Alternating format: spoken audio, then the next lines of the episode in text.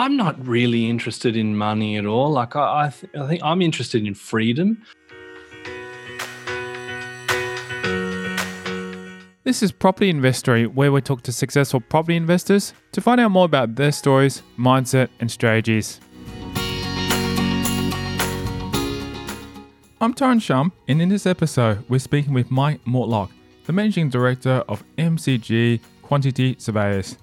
You'll hear how he transitioned from the country life to the city life, how he became interested in property during his university years, and the events that unfolded after purchasing his first property, and much, much more.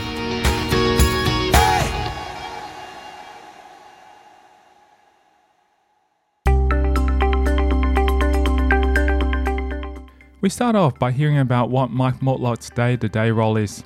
I'm the managing director of MCG Quantity Surveyors. So um, I guess my background is uh, I'm a little freckled kid from country New South Wales.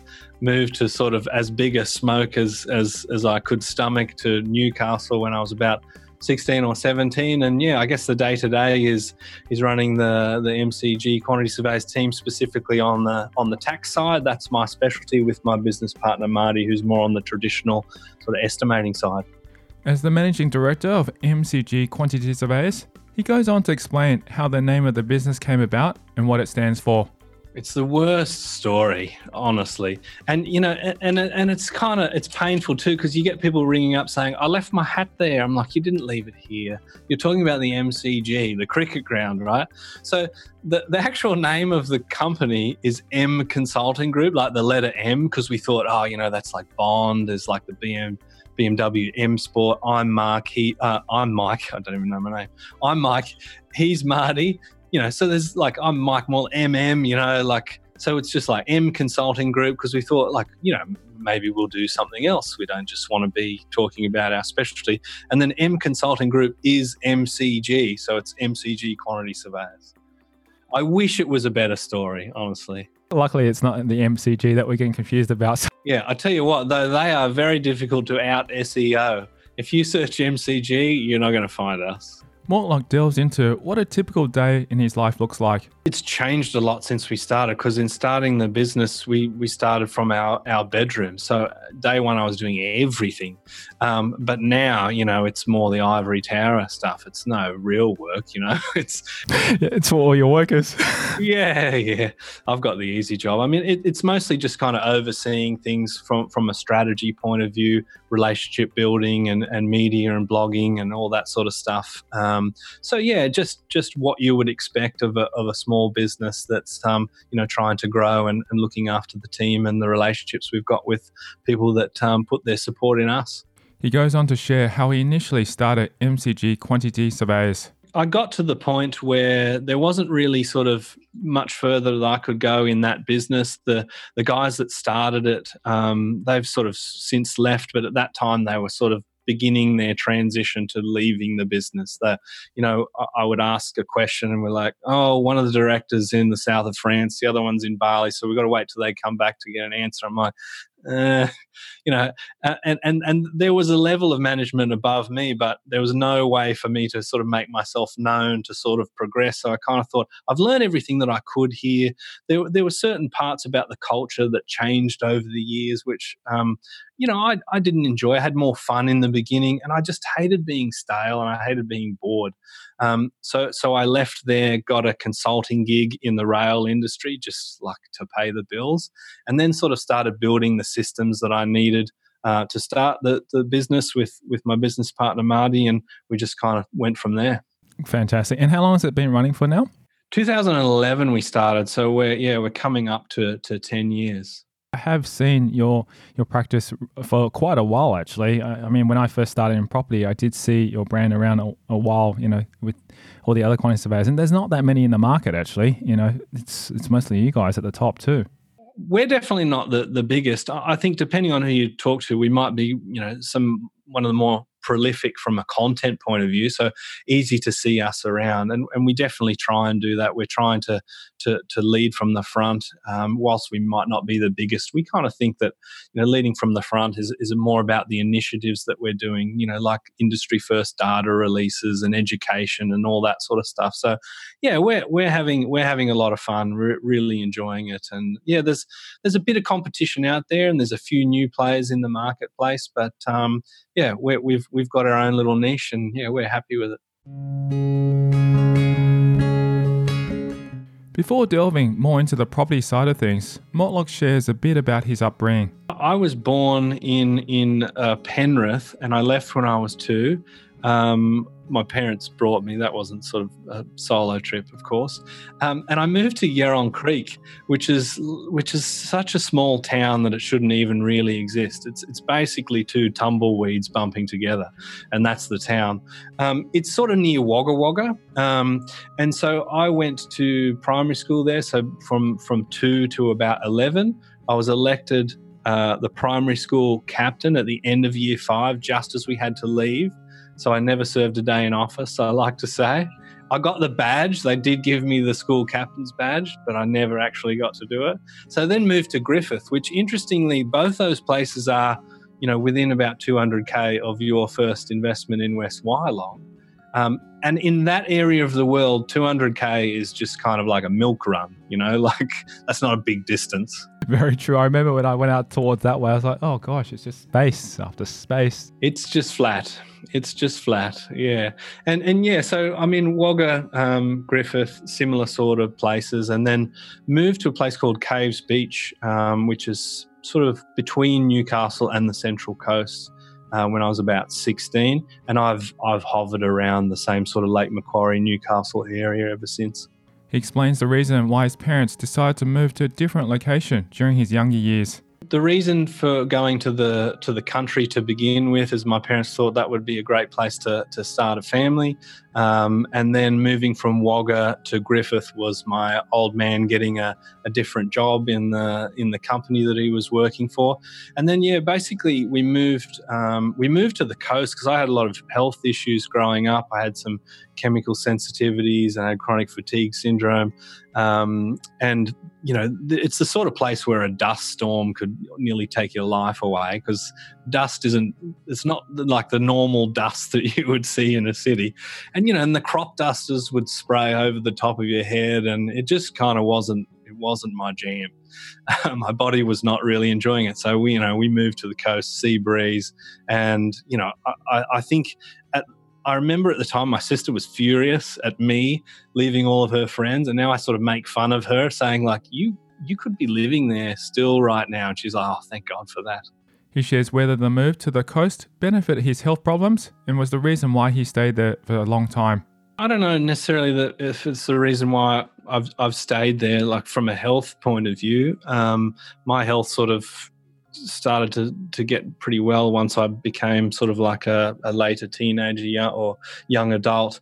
Um, but yeah, like it, it made it made a big difference, and you know, honestly, moving from the country to the coast, like there's something about the coast now. Like I would feel like psychologically sort of pervaded in a way if I wasn't near the ocean. Now I might only dunk myself in it once every three years, but just just knowing that I could go there this afternoon just makes me makes me feel feel nice. It's a completely different uh, perspective. It, it's just nicer to be next to the water. I, I used to live where my parents used to live um, by the water as well. And it's just nice to wake up and look out and go, wow, this is fresh air and water and so forth like that compared to being in the suburbs, which is, I don't mind that. It's great for family and stuff like that. But it is becoming very, very, um, I guess, dense out this way, you know, with all the suburbs and so many buildings and so forth. So it's, yeah, different lifestyle altogether. Lake Macquarie is great because, I mean, it's compared to, to Sydney, which is where most of, I guess, our business is in Sydney.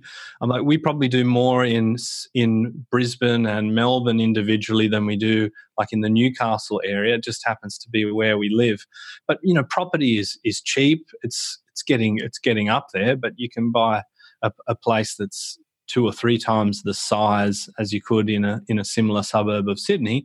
And you know, like for for someone who is kind of like a country kid at heart, this is like all you need. Like if if I feel like Ethiopian tonight, I can get it. You know, that doesn't happen when you live in Griffith. It's like, do you want fish and chips, or do we just get the sausages?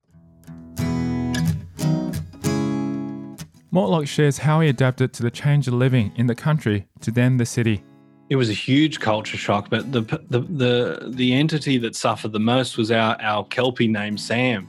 He he went from 50 acres to you know 720 square meters, and uh, he you know he struggled more than anybody. Um, that was a bit sad, so we had to make sure we took him on lots of adventures. Um, but yeah, look, it, it was a massive culture shock, and and it wasn't it wasn't just you know moving from the wide open spaces to, to more of like a suburban style setup it was it was also kind of like the people like i remember in high school people getting teased for being poor and when i went to high school in a place called swansea um, one of the guys I was friends with, Tim, people used to pay him out for, for being rich. It's like, oh, your dad's Microsoft shares must be going really well. And I'm like, this is the complete opposite. Like, what what is happening? I, I, don't know what is right and what's wrong now, being rich or poor or something. I, I guess, you know, kids try to pick on you for whatever they can.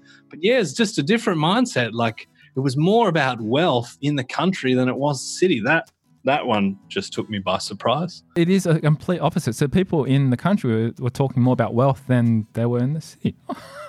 that is completely, uh, yeah, a surprise to me. I, I would not have ever expected that to hear that from. Another thing with, with being in Griffith too is is like I've sort of, you know, got the privilege sort of background of being sort of like the most anonymous person on earth, really. Like I'm kind of like English, Irish stock, you know, typical white dude. But in in Griffith, I was kind of like a minority because most people were Italian, and that was kind of like weird because I realized that oh no wait like here in, in in Swansea like there's no Italian people like and that and that was it took to some some I guess getting used to. Reflecting on when he finished high school, he shares whether he continued studying or delved into the workforce when I did year 11 and 12 at high school, I did um, part time. So I was doing three subjects of the six year 11 and then three subjects of the six year 12. Um, that and that was really just a just a health reason um, to reduce that study load. Which, like, I look back and and have sort of regrets on that. I, I wish that never happened. So what actually happened then is I hadn't finished the HSC when I was supposed to in 2000 or whatever it was. So I ended up going to TAFE to finish the HSC in two years. So I did the three subjects of year 11 um, and the three subjects of year 12 in one year somehow. And then it just so happened that uh, the the HSC finished mid year and it's kind of like, well, you can't do nothing till the end of the year. You don't sort of really have a plan. Like all I wanted to do growing up was to be a fighter pilot, but with um, with being on full time medication, it was just that there was no chance. I mentioned my mate Tim um, before. He was he was my sort of best mate growing up, and he had epilepsy. So we were both like in the garage doing flexed arm hangs, trying to get the Air Force you know requirements. But it was the saddest thing in the world because neither of us had a chance. You cannot be an epileptic and be a fighter pilot, and I you know I couldn't do it either. So I, I was pretty rudderless, and and, and I kind of thought, well, you know, I'll look at the stuff stuff that the TAFE was off- offering, and I ended up doing uh, a real estate course. Now, I know that you can sort of, it seems like you can do one um, in the weekend these days, but I did, I did a diploma that actually took a year. So it was like nine till three, four days a week or something, and that was a year. So that was enough for me to be a licensee. Um, and so, yeah, I, I, just thought, well, all right, I'll go and do that because I sort of was interested in property, but I'd love to say there was more strategy to it than that. It's it's embarrassing to admit, but like it was pretty rudderless.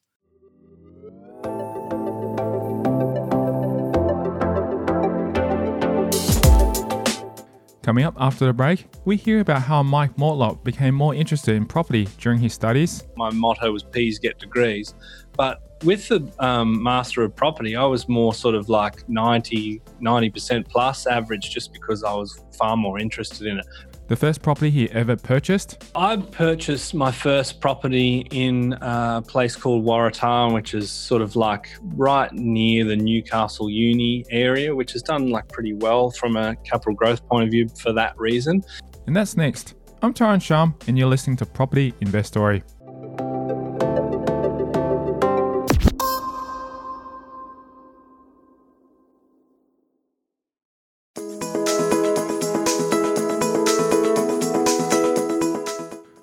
Reflects on what he did after completing his studies at TAFE. I don't like to admit this, um, but yeah, I I finished my uh, my TAFE on a Friday and I started a real estate job on the Monday, um, and yeah, so I timed that like a champion. Um, I would have liked a couple of weeks off, to be honest. But you know, I, I, was kind of thinking, all right, well, you know, I'm all grown up now. I better go and do something. Uh, and I had an illustrious, I think, ten month real estate career. Um, I would say that I categorically failed, um, really because I still am, but back then definitely was uh, a, a, very sort of paralyzed introvert. So, like in, in running a, a, business and, and doing, you know, podcasts and TV and stuff like that, you kind of have to you have to either get over it or you will crash and burn. You know, you can't sort of go to someone and they say, you know, why should I work with you? And you go, oh, I don't, I don't really know. Um, but like I'm, I'm an introvert. In my own time, I'll read a book and like to be left alone. But you can't be an introvert and be a really good real estate agent. I, I mean, maybe there are some analytical people that people just kind of want to work with because that's who they are as well. But it just didn't suit me at all. And there were some aspects of it where I kind of thought, like, I don't think that's the right thing to do. And then the boss would sort of say, but like, that's what I need you to do. I'm like morally kind of thinking, this is, this is a bit grim. So I ended up thinking, I like property. What is kind of going to give me the property stuff that I like with none of the sales, people, all that sort of stuff? And I ended up studying valuation. I went back to TAFE and I was studying at night school. And I think my girlfriend at the time said, like, you're a bum. How come you've got no money? And I thought, oh, I better get a job or that she's going to ditch me. Um, she she's she's not my wife at the moment, but that's you know that's a side issue. I say at the moment like I'm going through wives. Um, and I um yeah so I was I was doing I was doing it at night school and I ended up getting a job um, in a quantity surveying firm whilst I was doing the night school stuff and I got probably like um, maybe about 75% through, and they changed it and they were going all to online instead of the classroom stuff. And I kind of was a bit lazy, thinking, I don't know if I really want to do that. The quantity surveying firm convinced me to change over to a Bachelor of Construction Management and get credits for that. It turns out I got zero credits and had to start from scratch, and I basically abandoned a, a, a, a um, an advanced diploma of real estate, being a valuer. And then I've gone back and I've done masters of property, and I've done five eighths of that, which is again like deferred because I've been busy. The biz, the business got busy, so I've twice tried to be a qualified valuer and haven't quite got there. But I'm I'm sure I'll go back and do the masters. I've only got three subjects to go. I was going to say third time lucky. I'm pretty sure you'll finish it. you'll get there. I think I started that in 2011 or something. Um, and I and it's funny, like I, I I didn't do terribly well in the Bachelor of Construction Management. You know, my motto was P's get degrees, but with the um, Master of Property, I was more sort of like 90 percent plus average, just because I was far more interested in it. It was much more sort of valuation economics, like property economics style, the nuts and bolts construction. Like this is the this is kind of the thermal mass of Hebel. You know, like I just couldn't care less. That is very technical. I haven't even heard about. I, I don't even know what property economics would be about. I thought it would just be, you know, the the look and and working out the big macro economy of, of property, but obviously it's a lot more detailed than that. The construction management degree certainly was. But I mean, based on what I do today, I mean, we, we have to sort of estimate during the, doing the tax depreciation sort of things. But really, like all of the main sort of information that I've got under my sort of um, fast growing grey hair um, is is outside of the degree. I mean, it's giving me the estimating fundamentals, but I learned nothing about tax depreciation during that construction management degree, which is which is a bit weird. To like, that's my qualification, but a big chunk of it is just like you couldn't get it there. The managing director goes on to talk about the stage where he decided to delve into quantity surveying. I was studying a Bachelor of Construction Management while I was working for a quantity surveying firm. Um, so there was a bunch of us doing that degree at the same time. So that was good. We had a bit of camaraderie. Um, so we were we were all pretty much doing full time work and full time study load. So that was pretty that was pretty epic. But you know, like um, I didn't have much else going on, so it was just you know smash it out sort of thing. And I was thinking like, if I don't get a uni degree now, it'll never happen. And I was lamenting not going straight to uni after um, you know year 11 and 12 straight away. So yeah, got got that done, and and then yeah, worked with that business, and and ended up being one of the sort of co-managers of the of the tax team, um, and then yeah, learnt my trade craft, and that's when I sort of made the decision to to move on with that arrogant notion that I thought I could do it better, you know. And you have, you know, I think it, you've done very, very well, especially, you know, for that time, because a lot of businesses usually for the first two or three years when they first start don't make it. So you've already passed that stage and you guys are almost, what, a decade into business. So that's great news. I can remember, like, I think it cost me and, and Marty about $7,000 each to start the business. So you know, massive capital investment. And I can remember when we first like got that back uh, after a week or a month or whatever. I'm like, yes, like milestone one hit. I haven't sunk money into a business that died. And then it just kind of incrementally went from there with a few funny things along the way. Delving into this property investing journey, he goes on to talk about the first property he ever purchased. I purchased my first property in a place called Waratah, which is sort of like right near the Newcastle Uni area, which has done like pretty well from a capital growth point of view for that reason. It's about uh, depends on the traffic. It used to be a ten dollar cab fare to any restaurant in in Newcastle, but now I've got an index for, I think it might be 20 now. It's, you know, like uh, under normal traffic, traffic circumstances, it's 10 or 15 minutes sort of into the CBD. Um, and that was a place that I, I knew I wanted to get into into property. I ended up sort of that was the principal place of residence, but also I rented out um, the front section of it. So it was a two bedroom place um, that I converted into three better. And I was I was kind of I wouldn't say there was much sophistication going into that investment property, but I was interested in the stuff that I learned in in valuation, like the highest and best use, uh, about you know comparable sales. Like if you're comparing two betters to three betters, and you know the three betters are worth an extra eighty grand. Well, if I can make my two into three for ten or twelve grand, then some that's that's maybe that's going to work, right? So, yeah, so I was living with a flatmate and I bought that house um, and basically picked up the keys and said, All right, I'm off to Thailand for 14 days and let him deal with like a rat's nest that was found in the backyard, like carpet that was probably a breach of his human rights. It was it was pretty rough. Okay, go tell me about this story. This is this is getting interesting. Well, I just kind of thought I'd never really bought anything much before, but like in that week, um, you know, I basically bought a holiday to Thailand, um, wrote off a ten thousand dollar car because my insurance um, had lapsed. I missed out on that, so basically just set fire to ten grand. So you know, this is not an inspirational financial story if you haven't got that already. Um, and yeah, and bought this property, which I think I paid 230 grand it was a it was a two bed that had a weird sort of setup that I could I knew I could turn it into three but I'd have to cut a hole in sort of like the front wall which was um, which was actually external so at the beginning um, my flatmate agreed to sort of move with me into this new place and I he just ended up paying the same rent that we were both sort of sharing at this other place and yeah in fairness to him um, that what probably was not fair. It was a bit of a step back. And I thought, oh, the house is right. But when I got back, he's like, dude, you don't know what I've had to deal with while you've been, you know, off in off in Thailand.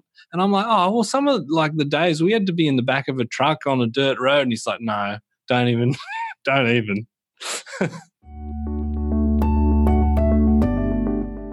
He shares what happened at that particular point with his roommate and whether they resolved the tension. We're still mates. Um, he ended up having what I can only describe as an illegal bonfire in the backyard to get rid of the jungle and the rat's nest that was in some sort of you know concrete barbecue thing.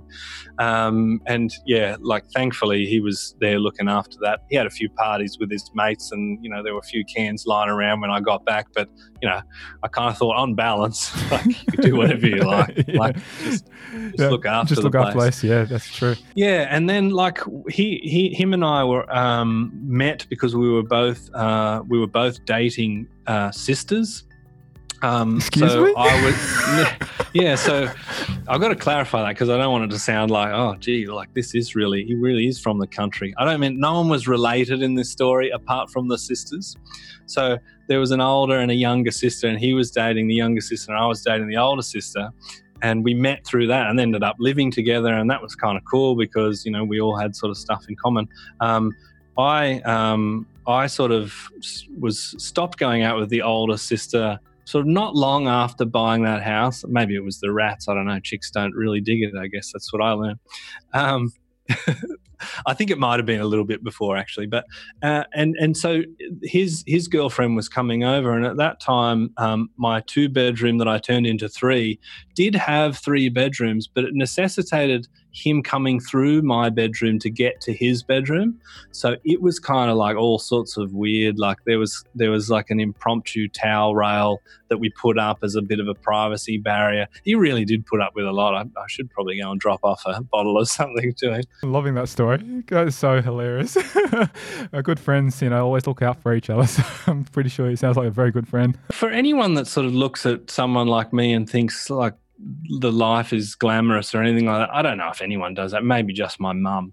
Um, it's it's certainly like it's certainly pretty rough and ready. Uh, I, there was no silver spoon in the mouth, and um, yeah, whilst I'm you know comfortable now, it was um, definitely wasn't handed.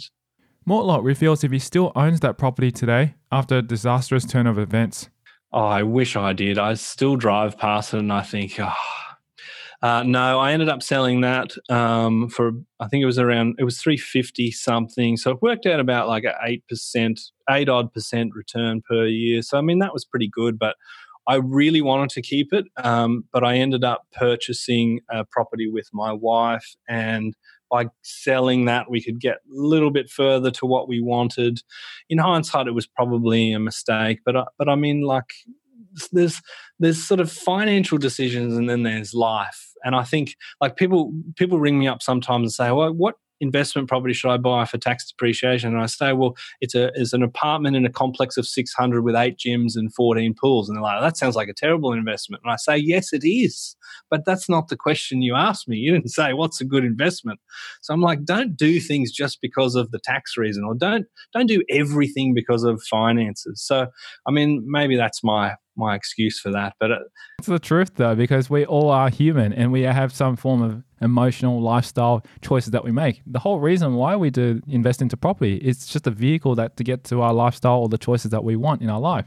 You know, if, if we didn't do that, then what's the purpose of investing into property? Is it just to have more money sitting in the back? I don't think so. I'm not really interested in money at all. Like I, I, th- I think I'm interested in freedom. Like everything I own is kind of cheap and worn out my one weakness is I do like um, European motor vehicles. Apart from that, I'm like blemish free, right? Um, you know, and that doesn't make me a bad person. That's just like a coincidence.